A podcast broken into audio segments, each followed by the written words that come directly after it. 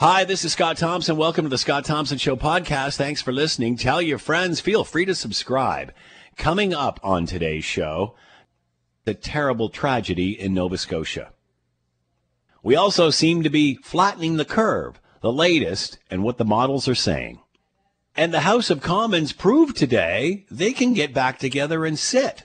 So why not every day, whether it's in person or virtually? That's what the rest of the country is doing. Why not our politicians? It's all coming up on the Scott Thompson Show podcast. Today on the Scott Thompson Show on 900 CHML. Yesterday, 17 people, including an RCMP officer and the suspect, were killed in a shooting that has been called one of the deadliest in our country's history. To talk more about all of this, Ross Lord is with us, Atlantic correspondent for Global News, and is with us now. Ross, thank you so much for the time, and my condolences to everybody uh, in your neck of the woods. It must just be devastating there today. It is. I appreciate those kind words, and you know there are a lot of condolences and a lot of words of support that are being passed between people here. Um, in one sense, this incredible rampage, horrifying, uh, was along a stretch of tiny villages about an hour, hour and a half north of Halifax. So you know, not a, a huge part of the province, but everyone feels it, right? I think every Canadian feels it um, who cares about uh, each other. We just heard from the Prime Minister that the uh, shooting spree has now claimed 18 lives. Um, and uh, the RCMP are going to update us in less than an hour. But, you know, every indication we have is that they don't know if that's a definitive total yet. So we will uh, undoubtedly learn more soon. But you know, from something that some of us heard might be a couple of people dead, and then it was ten, more than ten, and it's just been getting higher and higher. And uh, you know, you don't like to to reach for those those sort of trite, sensational words, but it really is. It feels like a nightmare of sorts. It just keeps getting worse. So, what do we actually know? Because, as you said, this story seems to be quite fluid at this time, and, and unfortunately, there may uh, be other victims here. What do we know uh, uh, about what happened and what transpired? Well, we know that the gunman um, started a series of fires on a beach in a tiny place called Portapique, um, and that there was an exchange of gunfire at the beach. Witnesses have told us there was an incredible array of police and ambulances, but no fire trucks, which is what first made them wonder what was happening. Some of them tried to get closer and were told very intensely by RCMP to get back to where they were uh, staying, and that there were public uh, announcements issued by the Mounties for people to stay in their houses and lock their doors. Um, and it turns out that what happened is this guy uh, Wortman uh, had a mocked up RCMP cruiser and at least a partial RCMP uniform and was, as far as we know, going around throughout the night killing people. And this all came to a head uh, when he was driving southbound on Highway 102 between Truro and Halifax. And um, he finally became embroiled in a confrontation with police at a at a gas station, and he was shot and killed. Oh my! What uh, what do we know about the victims? Did did, uh, did the shooter know the victims? We understand one was uh, na- or uh, in one situation it was neighbors. Uh, what do we know about the victims and their relationship to the shooter? Yeah, neighbors for sure. We we have um, a long list of of names. The only names that have been released publicly are uh, a teacher, Lisa McCully, uh, and a 23 year veteran of the RCMP, Constable Heidi Stevenson, married mother of two, um, many, many others. And as far as we know, not a final or complete list um, you know, I don't want to say too much about it because a lot of these these these names and this information has not been confirmed, or at least we're not in a condition, uh, you know, in, in in a situation where we can reveal too much about them. But um, you know, a, a wide variety of people along this stretch of tiny villages. Um, and uh, obviously, in that part of the world, a lot of people know each other and such, and and knew of the shooter and and had no reason to suspect any of this, from what I understand. Um, uh, the, we don't know anything as far as a motive or any of that at this at this point, do we? No, we don't, and that's a big question. Is is what drives this guy? So this guy is a um, a denturist, right? So he makes false teeth, and he had a couple of clinics, one in Halifax and one on the other side of the harbor in Dartmouth. Um, we spoke with a landlord of a strip mall where one of those clinics was, who said he paid his rent on time for more than 20 years. He did see him recently driving what appeared to be an old police car, no decals, but reflective tape that you could see, see was still visible um, which matches what the Mounties told us, right? That the gunman used a mock-up version of an RCMP vehicle and at least a partial uniform. Um, in terms of what motivated him, we don't know. We have we have some new information that we're literally learning uh, by the minute or or at least by the hour here. Um, you know, he had divorce proceedings in 2001. He um, had a minor assault conviction in 2002. There was a small claims case uh, that I'm still learning details about. There was a speeding ticket pending in Truro. You know, none of these would would on on their on the face of it give you a big clue about what was to come. There was also a 2015 court application by a relative um, uh, disputing um, ownership and, and and financial details surrounding the property on that beach where all of this started and the uh, Nova Scotia Supreme Court at that time ruled that um, the relative got to keep all proceeds of the sale of the property. And you know, wh- while they were arguing and filing affidavits, there were allegations that you know you owe me money, and um, well, no, I'm I'm the actual owner of this, although we're listed as joint tenants. All this kind of thing. So there there was there was some family discord for sure in terms of him and his relatives and there were some other brushes with the law, if I can call it that. And there was a divorce in 2001. Um, but you know, what what would touch this off or cause someone to hatch this kind of clearly premeditated um, scheme, rampage? The the RCMP themselves, you know. Uh, Mercedes Stevenson in Ottawa interviewed the RCMP commissioner Brenda Lucki, and she said, "We don't know we're still trying to find out exactly what was driving this guy. Hmm. And Ross, moving forward, uh, you mentioned a press conference. Uh, what do we hope to find out uh, when all of that happens? Can you give us some details there? I think we'll look for sure to find out if that rising number of deaths uh, is is the same as it was even an hour or two ago, or whether there's been a change in that. Um, and we'll look to find out more about the results of the RCMP retracing this gunman's steps and what, if any, insight they can give us into what drove this guy. All right, Ross Lord has been with us, Atlantic correspondent for Global News. Ross, in, in what has already been an incredible several weeks, uh, now uh, this news, uh, it's it's it's it's amazing how Canadians are coming together and uh, offering their condolences to those uh, in your part of the world. Again, our condolences and our thoughts and prayers with everybody out there. Ross, good luck as you get through the day. Thank you, and stay healthy and stay safe. You too. All right, we're continuing to talk about this tragedy in in uh, Nova Scotia. Uh, 18 dead, including uh, the shooter. Let's bring in Phil, uh, Phil Gurski, President and CEO of Borealis Threat and Consul- uh, Threat and Risk Consulting, and is with us now. Phil, thank you for the time. Much appreciated. My pleasure, Scott.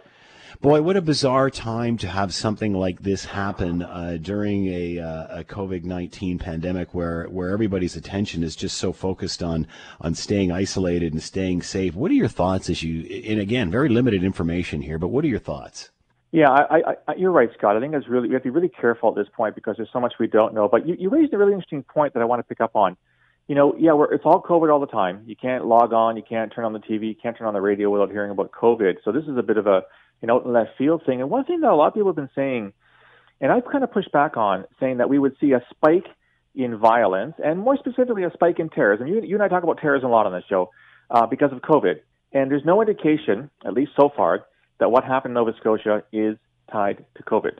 Mm. Um, there, are, there are some indications that the, the man, uh, he was a denturist, his business had been under some pressure because of isolation. It wasn't an essential service.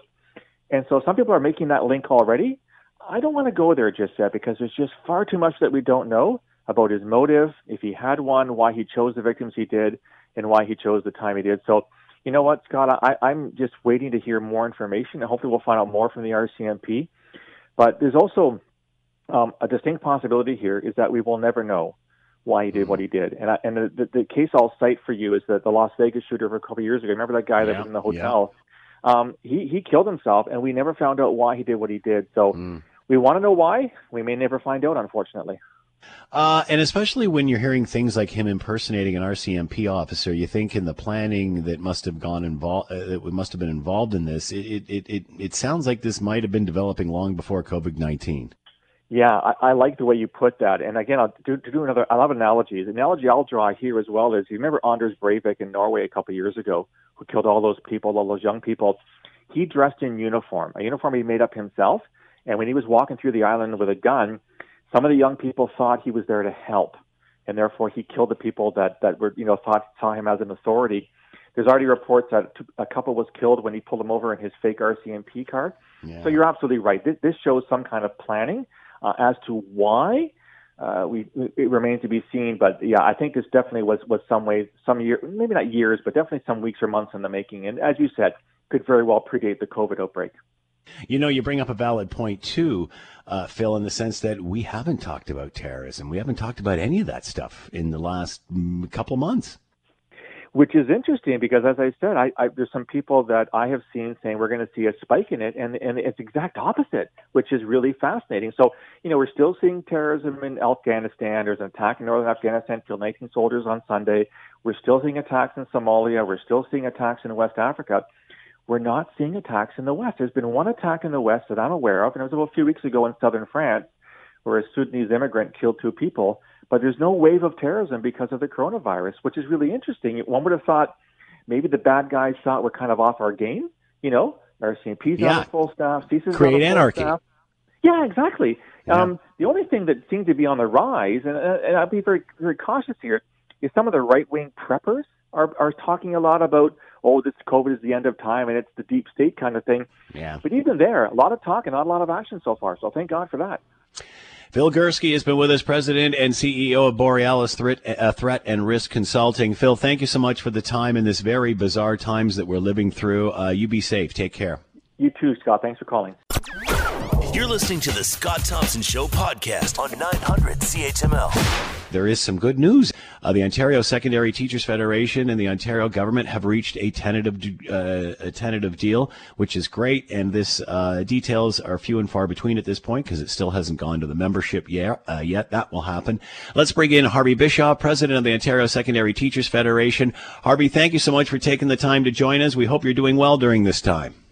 I'm doing okay. Yeah, thank you. Uh, so obviously, uh, Harvey, this on the burner prior to COVID nineteen. Uh, what can you tell us about this deal? Obviously, uh, it still has to go to membership and stuff. So I, I, understand there's only so much you can say about it. But what are your thoughts to to have got to where you have today?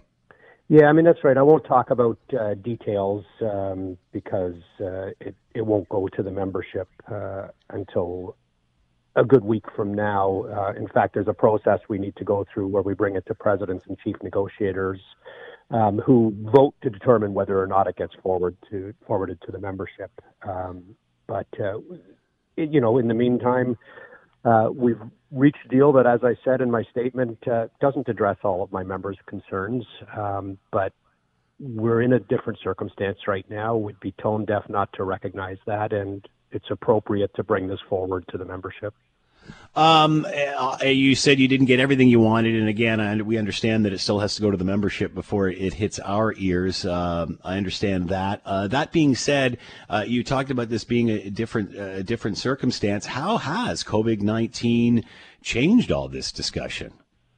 Well, look, we we recognize there's people all over, but including in Ontario, who are suffering. People have been sick, have, they've lost loved ones, they're suffering from uh, difficult uh, economic circumstances, and we'd have to be remarkably tone deaf not to be familiar with that. So at this time, you know, what students need is a sense of stability uh, as much as we can possibly give to them, and certainly that had an impact on the bargaining environment. Um, obviously, one of the sticking points way back when, as well as class size, was e-learning and such. We've now seen uh, students moving to remote learning and and this whole different paradigm that uh, I guess technology was there for, but we're certainly uh, you know it was certainly all new to us. How has this situation advanced that discussion? Is there some unity there? Is is there some way we can learn from this and move forward? You know, I think it's really important to actually separate what's happening right now from any future plans for, for e-learning. What we're doing right now is, you know, what I would call crisis pedagogy. We're doing our very best, and my members absolutely are committed to uh, doing everything they can for students in this time. But it's you know, it's it's hit and miss in terms of the students that you reach and how well you reach them. It it doesn't provide anything like a model for how we should go forward. Yeah. Um, this is just a it's a crisis mitigation effort. Um, and in fact, what one of the things it does do it highlights the inequities amongst students in terms of their access to uh, or their capacity to engage with e-learning, and and I mm-hmm. think there's a lesson there that should be well learned. Uh, does this help create a new model moving forward? Well, I absolutely don't believe it does, and I would, uh, you know, I would implore the minister not to be talking about this as a transformation in the uh, public education system. This is just a, a mitigation effort, and it misses many students who, for a variety of reasons, just don't have the capacity to engage with uh, th- with this kind of learning. Um, and so, you know, trying to address those inequities is going to be critical going forward. Is there a way to address those inequities? If, if uh, you know, again, I don't know what the numbers are. You could probably help me there. But say 10% of the students don't have access to this stuff, even, you know, 20%, 2 and 10. How do we make it so the other 80% can benefit and we bring the other 20% that don't have the technology along? Is it easier to bring them along than it is not to give it to the other 80%? Oh, look, and that's that's why that's why my members are doing their best uh, to to yeah. uh, try to present the, some sort of continuity of learning as as best they possibly can. And there's been some efforts made to provide uh, students with uh, hardware, with access to internet, and so forth. And you know, those are absolutely worth worthwhile trying. Um, it just it doesn't eliminate the fact that you know it's it's not just that kind of thing that interferes with students' capacity to participate in this kind of distance learning. There are so many things that need to be taken into account. Uh, kids' situations at home, um, you know, mm. you know, some of them are, some of them are taking care of younger siblings while uh, a parent is working from home. Mm. Um, you know, I mean, even in my household, uh, trying to find enough bandwidth, and you know, we're we're yeah. pretty fortunate people, but uh, trying to find enough bandwidth to to be online, and you yeah. know, we've got we've got two adults working from home and uh, children trying to learn from home. It's a tough situation. Yeah, no, I hear you there. Uh, on that note, uh, your thoughts on the end of the school year? Do you think kids are going to go back, or do you think we're doing this to the end? Yeah, I don't want to speculate on that at all. Just, be, I mean, I have absolutely no expertise in that area. Um, you know, I mean, what are your thoughts if we do have to take this to the end of the year? That we will, for the for the period of closure, and if that lasts for the entire year, we'll continue to do our best to keep kids uh, learning as much as we can. But I still, I firmly believe we need to be sending a message very clearly that there will be uh, a lot of effort going into mitigating um, the gaps that arise during this time for students for next year. I've I've actually I've kind of pleaded with the minister to make that message clear that whatever happens during this period of closure, when you get back to a face-to-face classroom, we'll recognize that different kids will have had different capacities to engage, and we will do everything we can to catch them up. Because I, I think that message is really important for for students and for parents to know that um, when the time comes that we have them back face to face, we recognize that there will have been have been gaps that arise, and we want to uh, to address those. Harvey Bischoff has been with us, president of the Ontario Secondary uh, Secondary School Teachers Federation. The OSSTF and the Ontario government have reached a tentative deal, and looks like w- when will we know any more information on this, Har- uh, Harvey? Any idea? So we'll be presenting it to our presidents and chief negotiators on uh, Monday and Tuesday of next week. Um, first, uh, so we, we have two different groups. We have the, our teacher group and our education worker group. Um, those groups will vote on whether or not to forward the tentative agreements to the membership, and uh, assuming they do that, then um, then you know the the information will go out to my members in terms of the details of the tentative agreements. Harvey Bischoff has been with us, president of the OSSTF. Harvey, thank you so much for the time and insight. Much appreciated. Be well moving forward. Thank you. Thanks. Same to you. You know, it's amazing. It seems, you know, we hear so much about technology, and many times people say uh, technology far outpaces society, and then eventually we catch up. I guess this is another one of those situations where society is catching up to the technology. How do we use robots here? How are they of, of, of value here? So you can imagine that you know there's hundreds and thou- or even thousands of samples that are coming every every day into the you know the, the clinical laboratory here and um, they need to be tested. And that involves taking a sample from those tubes and putting it through a process that you know, gives us um, you know sample at the end that we can go on and you know set up these reactions to detect it. And with that, you, you can imagine there's at a certain point we can't just we can't keep up with it. Um, these robots are essentially doing the exact same things that you know people would be doing, but in an automated system that you know is you know programmed to do a certain thing over and over and over and over again and be able to keep up with the large numbers of samples that are being, you know, coming into the labs. So, what would this look like? I mean, you know, I'm just imagining a laboratory filled with robots. I mean, how, uh, obviously this is all part of the process, like it is through, you know, in lots of industry, I guess, throughout society. But what would this physically look like?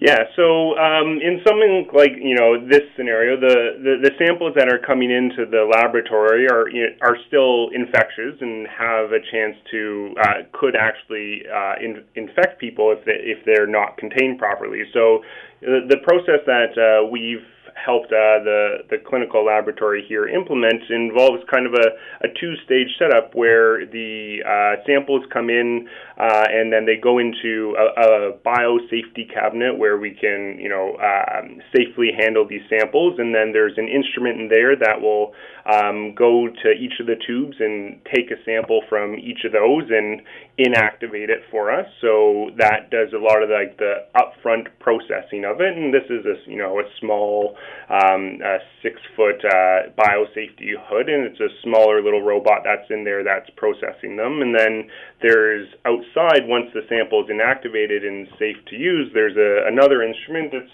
probably the size of a, a pretty reasonable, uh, you know, filing cabinet um, on the bench um, that will then take that and then process the, the rest of the sample, and it will be able to do it. Well, it's doing about 96 samples in about uh, 90 minutes right now.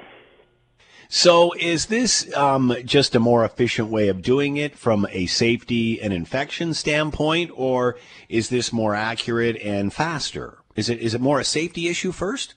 Um, it, it's a uh, it's a bit of both, um, and you know the the at a certain point, like I say, there there's so many samples that people can't keep up with it, um, and so it's a way to uh, address the problem to be able to do it efficiently and safely. And that's kind of the way that the uh, why we've been working from the research point of view uh, with the uh, clinical laboratory to um, help them implement these things so that they can keep up with the demands that they have for all the testing that they need to to do. I'm sure uh, in the circles that you travel, this is the way things are done. But man, this is just incredible to, to think we have come this far. Do you ever just stand back and, and, and just shake your head at, at what we can do now? Um, it's it's kind of incredible uh, how uh, much we can do with uh, kind of uh, automation and stuff, and it's going to be really fascinating over the uh, next uh, few months and even years to uh, look at how the role of um, uh, automation and diagnostics in you know clinical laboratories and also outside of them in the uh, point of care and at the bedside how all this is all going to play together and how we're going to you know hopefully be able to not only just address this problem but be ready for any potential you know future pandemics that uh, could arise. How much has COVID nineteen sped up a lot of this research? Um, a lot. Um, it, it, it's one of the things in the research world um, that we, I, we try to strive for is um, doing translational research. So, you know, looking at a clinical problem, bringing it back to the, the research lab, coming up with a solution, and then translating it back to have that uh, clinical, you know, impact. And I think this has been kind of the epitome of you know translational research, uh, working in the the research lab, seeing that we need to help increase the, the scale of testing that's going on, and then working with the clinical lab to implement it. And that you know uh, closed loop that we have here um, is something that I think going forward is going to be exceedingly important, and we start to help other laboratories, you know, across Canada um, uh, implement the things that we've been working on in our laboratory.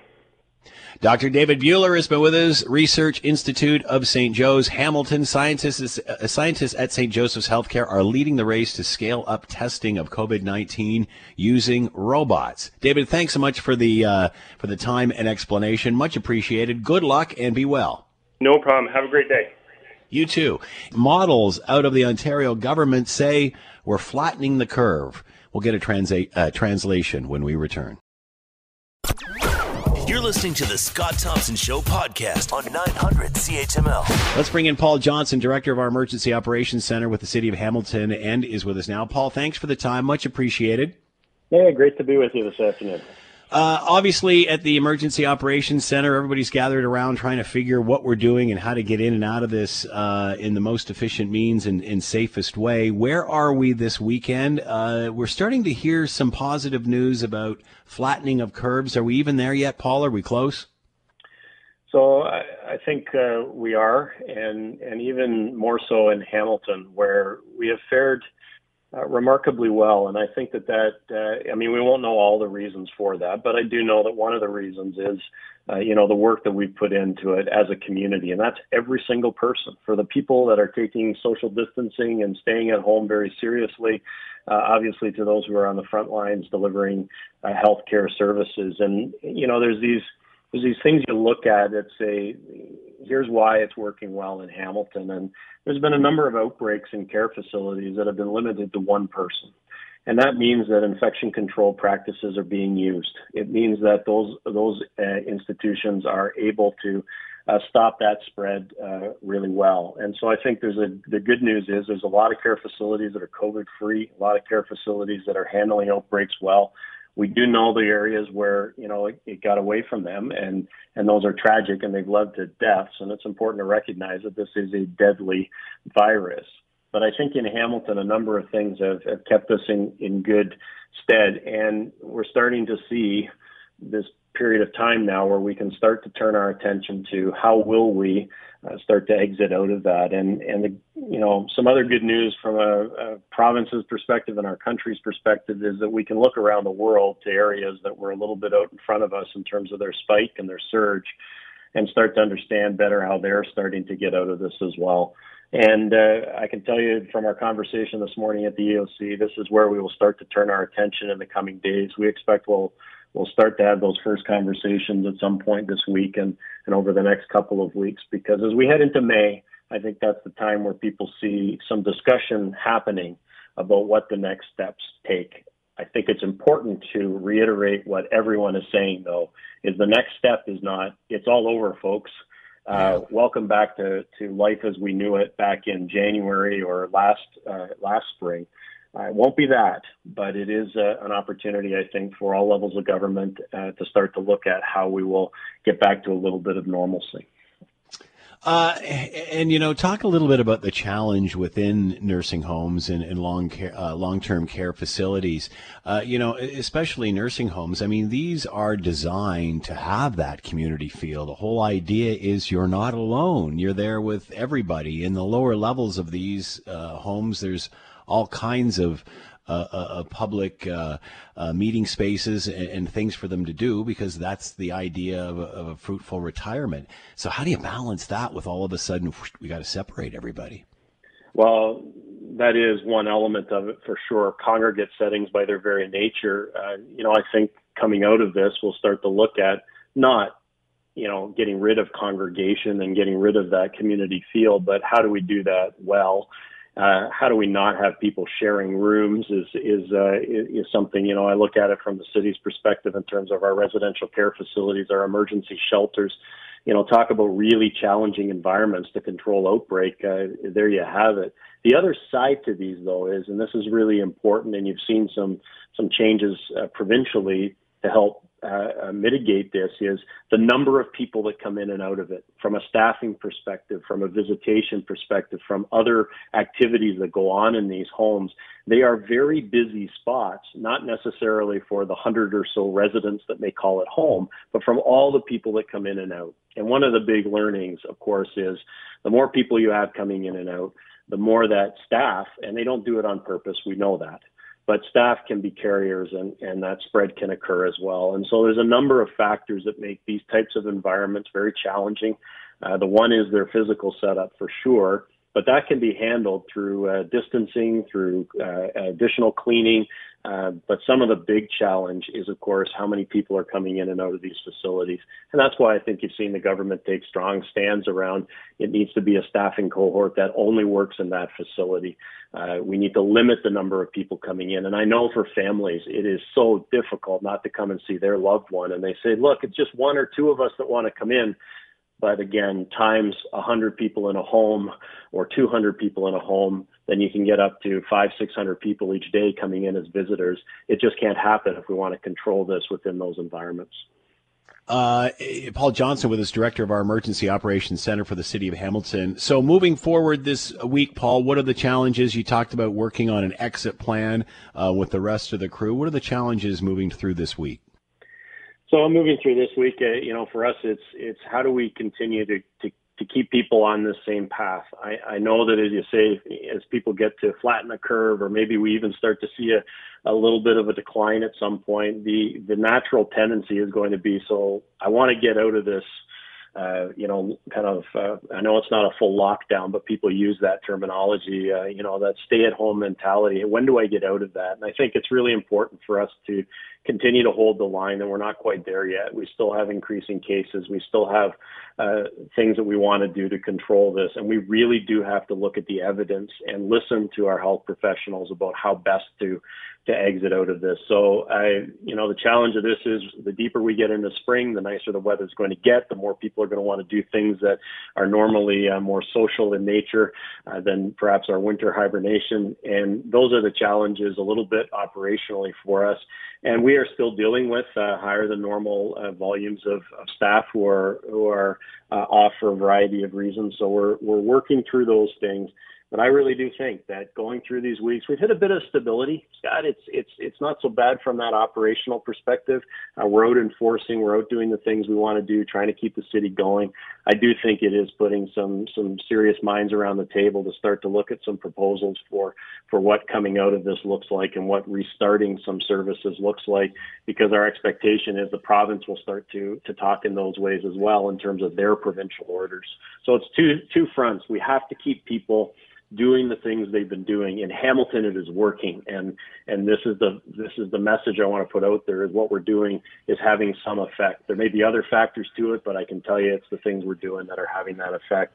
And then of course we need to start to talk about how do we do get out of this in a in a solid way that doesn't allow us uh, to go back into a surge that would overwhelm systems again that is great news. Paul Johnson's been with us, the director of our Emergency Operations Center, City of Hamilton. Uh, it looks like things are looking better, but as Paul reinforces, that this is no time to let up. Paul, thanks for the time. Much appreciated. Good luck. Thank you. All right, uh, another spin off of all of this, there's a relatively new division of paramedics in Hamilton that deals specifically when they get a call uh, that could be a COVID 19 case. Let's bring in David Thompson, Advanced Care Paramedic, Superintendent Program and Strategies Partnership with Paramedic Services, and on the line with us now. David, thanks for the time. Much appreciated. No problem. Thanks for having me. So, what can you tell us about this unit? Uh, and, and, this is specifically geared to deal with patients who may uh, have been in contact with COVID 19. Yeah, so we trained 12 paramedics to uh, be infectious disease paramedics. Uh, they did some extra training and they're utilizing some um, different equipment than some of the other people on the front line. Uh, but we brought them in to kind of deal, like you said, with the COVID-19 patients that we're responding to and potential um, for interfacility transfers with some of those patients that we know are sick or know have COVID-19. What sort of training goes into this? Uh, what's different from a standard paramedic? So again, they're using some different equipment. So we go through donning and doffing or putting on and taking off of um, protective equipment. We know that taking off protective equipment and coming from out of Ebola, that taking off that equipment can be some of the most dangerous time or where there's the most potential for exposure. So just going through how to keep um, each other safe, working as a team and working with their partner to go through proper application and taking off of that PPE. And then we kind of dug down into the what we know about COVID-19, how it goes from person to person, and, and got right down to even to the cellular level with some of the stuff that we know and the evidence is showing us. And what about equipment-wise? So they're utilizing utilizing sorry um, powered air purifying respirators. So it's basically a, a powered blower or filter on their back that uses ambient air and um, filters it and provides it into a, a helmet that they're wearing through a breathing hose. So it's it's a little um, better for them, and there's air circulation. Um, it keeps them cool while they're they're uh, performing their activities daily. And I'm guessing these. Well, I'll ask you when. What's what would be the situation, the criteria to send out this unit? So if they're if they're out in the city and we do get a, a positive screen from our dispatch, then this unit, if they're uh, closest and most appropriate, will be responding to that call. Uh, we'll also utilize them with some of those um, really sick patients that we get in the field that might require advanced airway management, might require intubation, uh, or some more um, high risk procedures that they can perform uh, with the safety of that enhanced PPE. And then dispatched to calls for interfacility transfers should a patient need to go from one hospital to the other um, for testing or for a, a bed allocation. And what about the vehicle itself, David? Any difference there? Uh, the vehicle is the same standard ambulance. Uh, they're carrying their um, enhanced protective equipment, and they've gone through the, the truck and kind of set it up how it works best for them. Uh, in our training, we went through utilization of even our air vents and how we can use the air vents in the ambulance to pre- protect our paramedics and uh, and move that uh, potential virus out of the truck. So they've set it up the way they like it and the way it's going to work best for them. Uh, I know they're excited and they're uh, um, excited to be out there helping their uh, fellow coworkers in the community. And I understand that people volunteered for this. Uh, how did you select? How did you decide who gets to do it? How many are there? Uh, so we put out a posting, and uh, everybody had the opportunity. And then the 12 um, people that we trained were uh, were called and selected, and we kind of went through things with that. But again, there's 12 of them, so that allows us to uh, have uh, two paramedics on one ambulance, uh, 24 hours a day, seven days a week, and also um, that provides us with a little bit of backup coverage. Should somebody be off sick uh, or not be able to come into work, we have that uh, that fallback with training.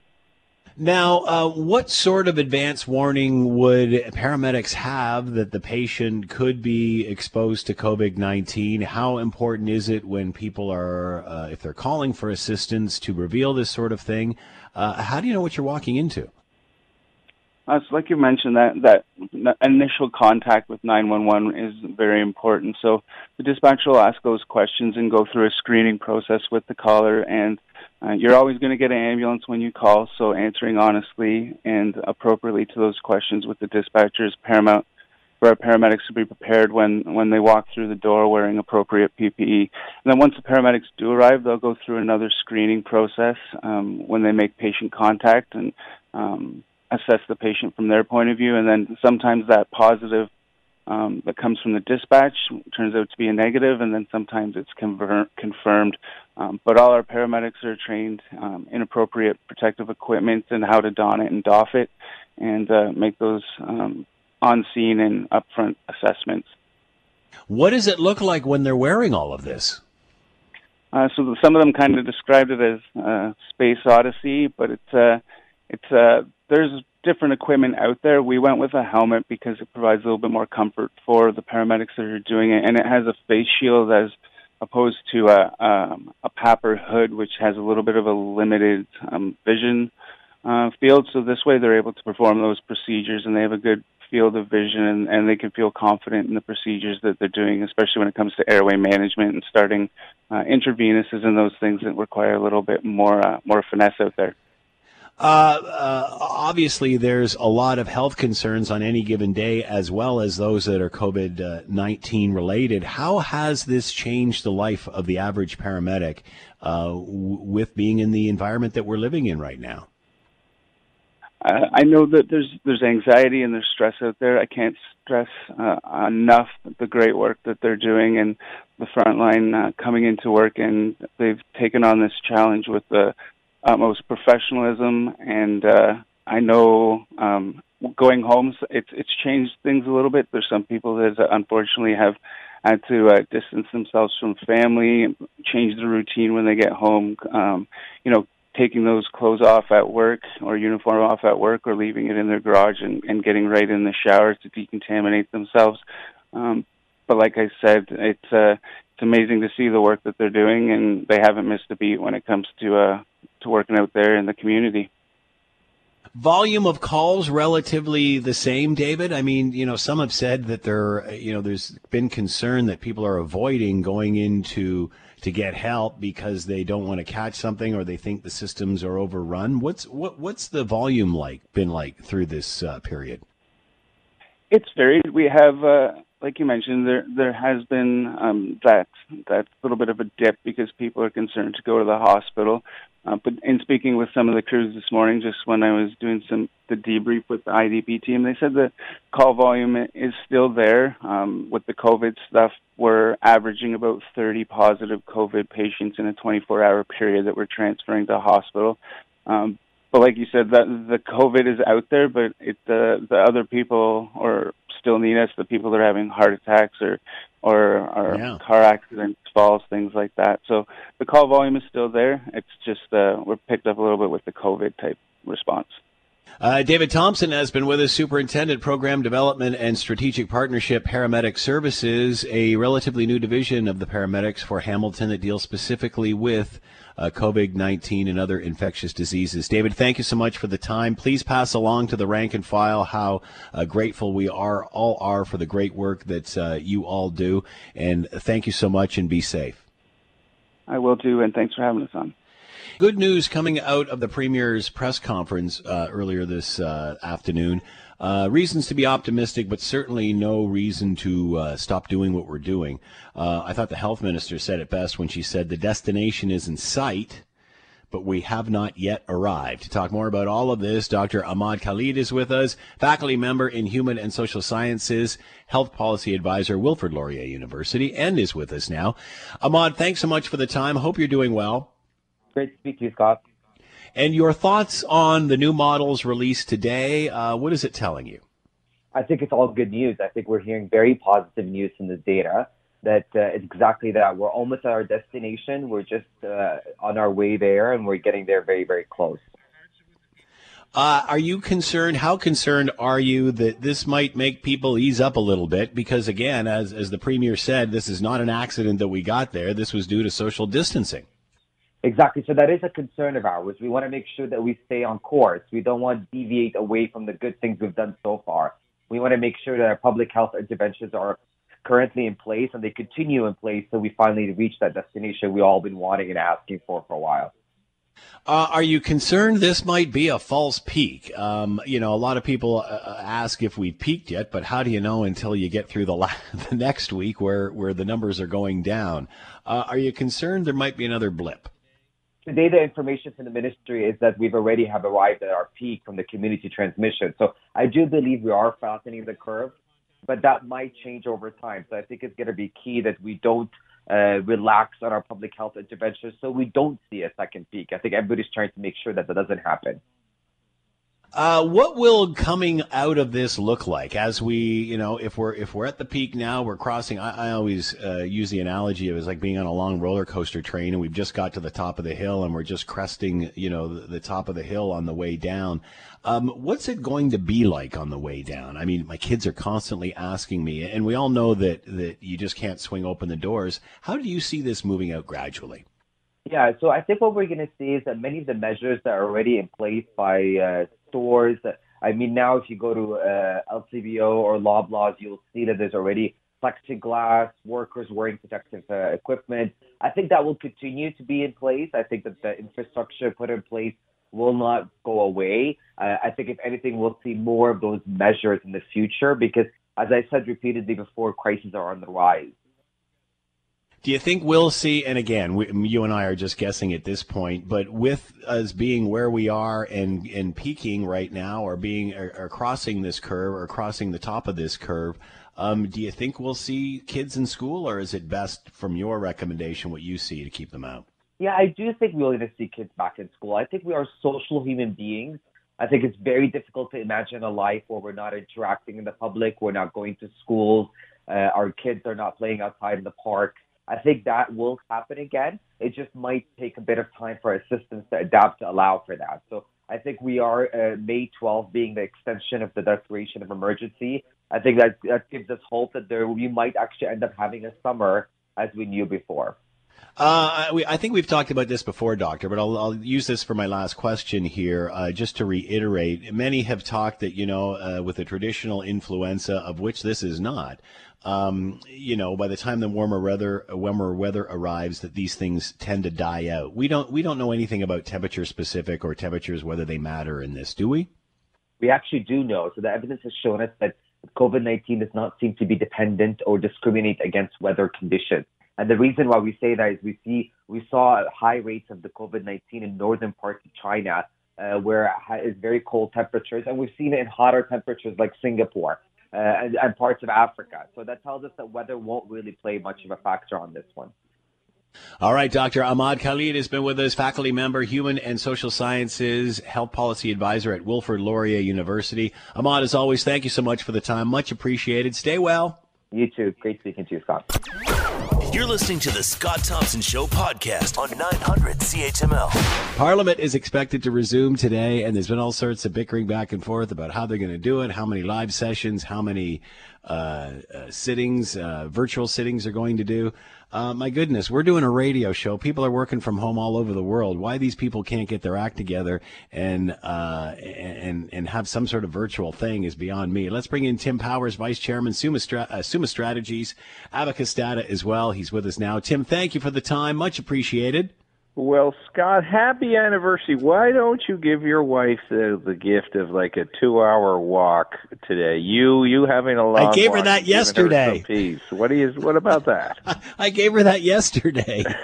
well, maybe she deserves it two days in a row. That's it. She? I believe it. I, I think you're absolutely right. A good walk with a dog is something we should do. Uh, Tim, what are your thoughts on on w- what's the reasoning here? Because um, you know, one side is playing this that you know we just want accountability. The other side is playing this. Well, no, it's way too unsafe to do any of this. I don't think anybody's asking everybody to come back and have a hug and a kiss as if it was normal. But since we're all working virtually, why can't these people? You, excellent question. So, look, I think part of this is driven by the fact that the opposition, particularly the conservatives, find it really frustrating at a political level that every day the prime minister has these 11, 15 uh, news conferences and has unfettered access to speak to the Canadian public.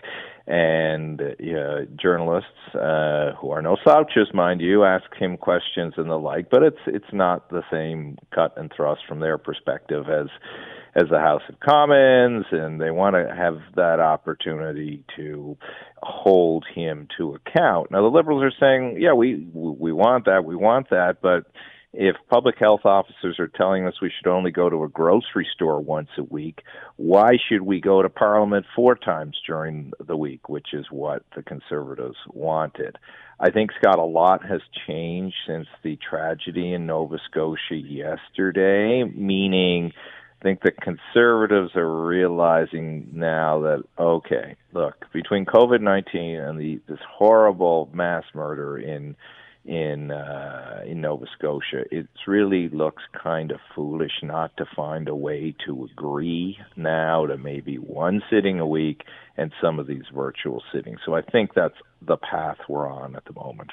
What is the argument about how many sittings we're supposed to have a week, or is it about whether they are in person or not? Because again, well, it seems one side's talking about health and saying we can't meet, and it's like, well, we don't need to meet to be doing this. Do they have to be in person to do this? Why aren't they doing no, it every? Don't, and they have why aren't they doing it virtual right now? Right. So the finance committee, uh, which was uh, a standing committee of the House. I think there are five uh, committees now um, that are House of Commons committees, so subgroups of MPs of all parties who look at different issues, who are all meeting virtually. Um, you know, Scheer would argue that Parliament is an essential service, so they should meet in Parliament. But it, you know, I think a lot of it is more about trying to capture more of the optics, and that's a dangerous thing to do. I guess that's my a, point is, why are they not meeting every day virtually?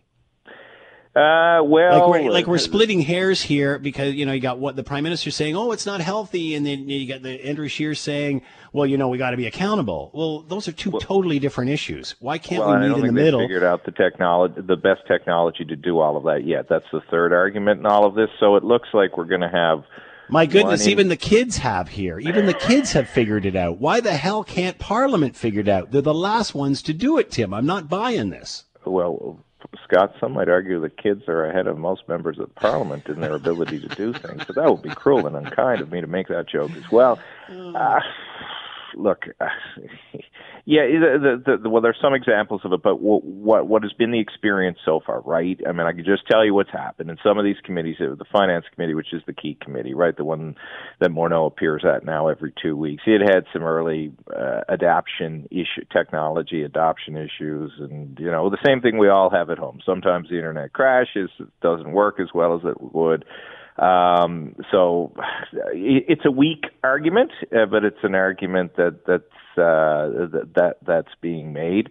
Uh, I think all of these parties now want to just find a way to make it work because, again, given what happened in Nova Scotia, given COVID 19, uh, they all are going to start to look kind of silly if they can't put this behind them and find a suitable form in the short term that allows for some form of debate and discussion. You know, Tim, whether it's supplies, masks, gowns, whatever, yeah. whether it's trying to get together, this just to me proves how the government is not nimble. It's easier to turn the Titanic than it is government. I mean, and I think that's the point that, that Ford was trying to make when he was he couldn't understand why more testing wasn't done despite having all of the yeah. supplies. And, and, and I think this is what people are seeing. And, and, and this, well, we're all working from home. Well, we're all doing our job and everything else. These people are seen as not doing that. So again, here they are fight, fight, you know, fighting over whether it's safe to go out or not. That's not the issue here. Get yourself a laptop, get yourself a computer and get to work every single day like the rest of us are. Is that too much to ask? No, it's not too much to ask, and I think you know that's sort of seeping in a little bit. And look, to be fair, there are a lot of these people who are working hard, right? They are working hard, uh, and you know, you, you get to a bigger question about you know how valuable is the scrutiny and the debate that happens in Parliament. If it's just going to be a form of you know that old masterpiece theater, is it even worth bringing back in that section because we need a maturity and a temperament? But that that befits the day, and, and we certainly need proper scrutiny. Absolutely, we need proper scrutiny. Uh, we talked about that last week. I mean, the government can be nimble on some things, you know, I, I, though they're going to have to clean up their nimbleness. Look at the, the the emergency response benefit. I think the prime minister said what on Friday, seven million people had applied, and all of those mm. seven million are likely going to get it on the front end, so they can get cash out the door when they want, when they need to, uh, as they should in circumstances like this, but where they can't get away from the bickering, and I think that's the issue, Scott, is when it comes to, well, what stage are we going to use to poke out our chests and preen up our tails and and show Canadians that we're on duty for them, and then yeah, but you can't you, you can't do any of that if nobody's sitting. I mean, the only one that's preening and pruning right now is is the prime minister and that's what's irritating the uh, the the conservatives all to hell. Uh, and the NDP and the and the Bloc aren't seemingly as frustrated with that. Um, so you know, I like I said, I think they're going to get an agreement, um, and then Canadians can decide if they like it or they don't like it, and if anything's actually getting done. I look, I, I think they need to be guided by sensibility. I think there is some value in having one in-person setting a week, if nothing other than to demonstrate a continuity, right? Because symbolism matters, mm-hmm. and they've been able to come in on a couple of occasions to pass emergency measures, and that also doesn't mean all 338 MPs come in. I think they all agree on that part. Come in once a week, at least in person. Make it safe. Make it people around here. Do all your planning. Then do a few other sessions virtually. You can find a way to do that as these committees are doing. Create a rhythm because all of this becomes about establishing a new normal and a sense and a legitimacy around how accountability is being meted out. Tim Powers has been with us, Vice Chairman, Summa Strategies. Tim, as always, thank you so much for the time and insight. Much appreciated, and be well. And your wife texted me and said, "Yeah, make sure he goes for that walk again." Okay, so go for that walk. All right. Goodbye. Thank you, Tim. Much appreciated. The Scott Thompson Show, weekdays from noon to 3 on 900 CHML. This is the Scott Thompson Podcast, available on Apple Podcast and Google Podcast or wherever you get yours. And don't forget to subscribe, rate, and review so you don't miss a thing. I'm Scott Thompson, and thanks for listening.